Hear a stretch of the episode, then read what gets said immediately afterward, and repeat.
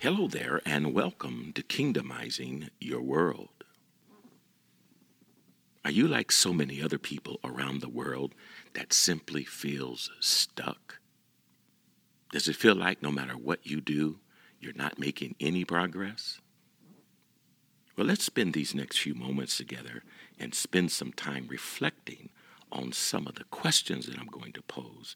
And quite possibly, we might be able to discover some of the reasons why these cycles, these emotions, these patterns that have gone unidentified might begin to become identifiable.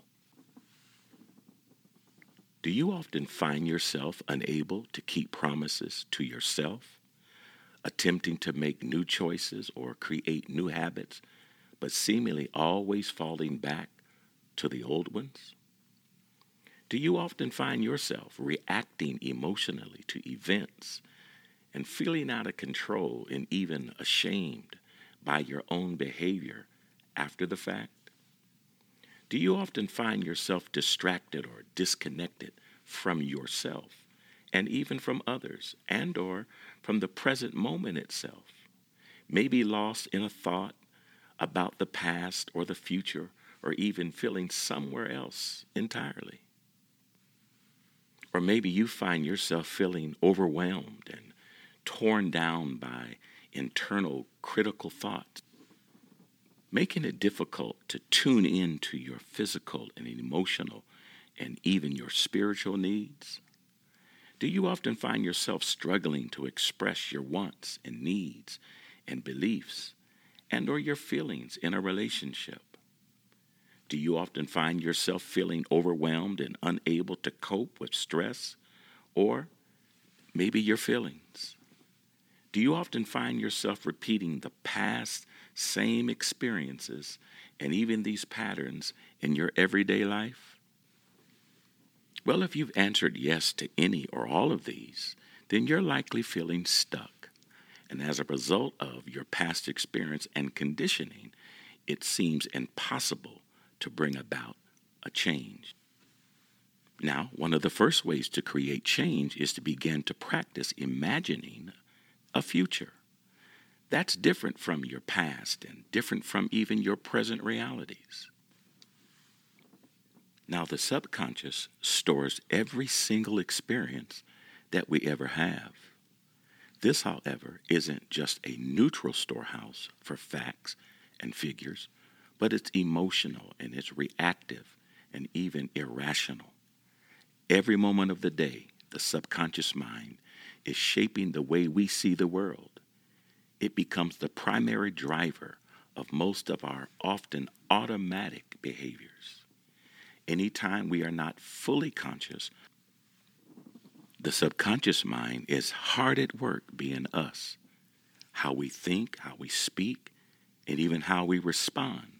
All of this comes from the subconscious part of ourselves that has been conditioned by thoughts and patterns and beliefs that became ingrained in our childhood way of thinking through a process called conditioning. The subconscious mind loves existing from a comfort zone, the safest place. Because from there, you can predict a familiar outcome where habits and behaviors that we repeatedly return to to become the subconscious default mode. Our brain actually prefers to spend most of its time coasting on what is called autopilot. Now, today in our world of relative comfort, now, this is speaking from a developed world perspective. Our minds and bodies have not evolved past that reactive state that in which everything unfamiliar or slightly uncomfortable is viewed as a threat. There is also a reality that black indigenous people of color living in uh, even the developed world faces daily and even daily threats from our oppressive systems because of these instinctively driven reactions, when we try to change our habits, many of us remain trapped in cycles of disempowerment instead of understanding that it comes from an evolutionary honed body response, we tend to shame others. Now, every time we make a choice that is outside of our default programming, our subconscious mind will attempt to pull us back to the familiar by creating mental resistance. Mental resistance can manifest both mental and physical.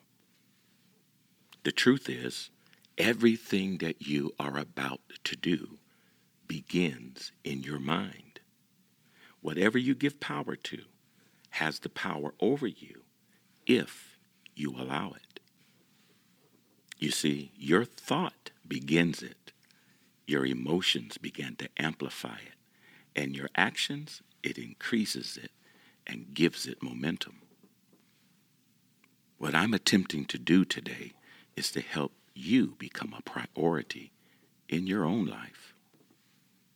So I want to say this to you again. You are not stuck. You just committed to certain patterns of behavior because they help you in the past.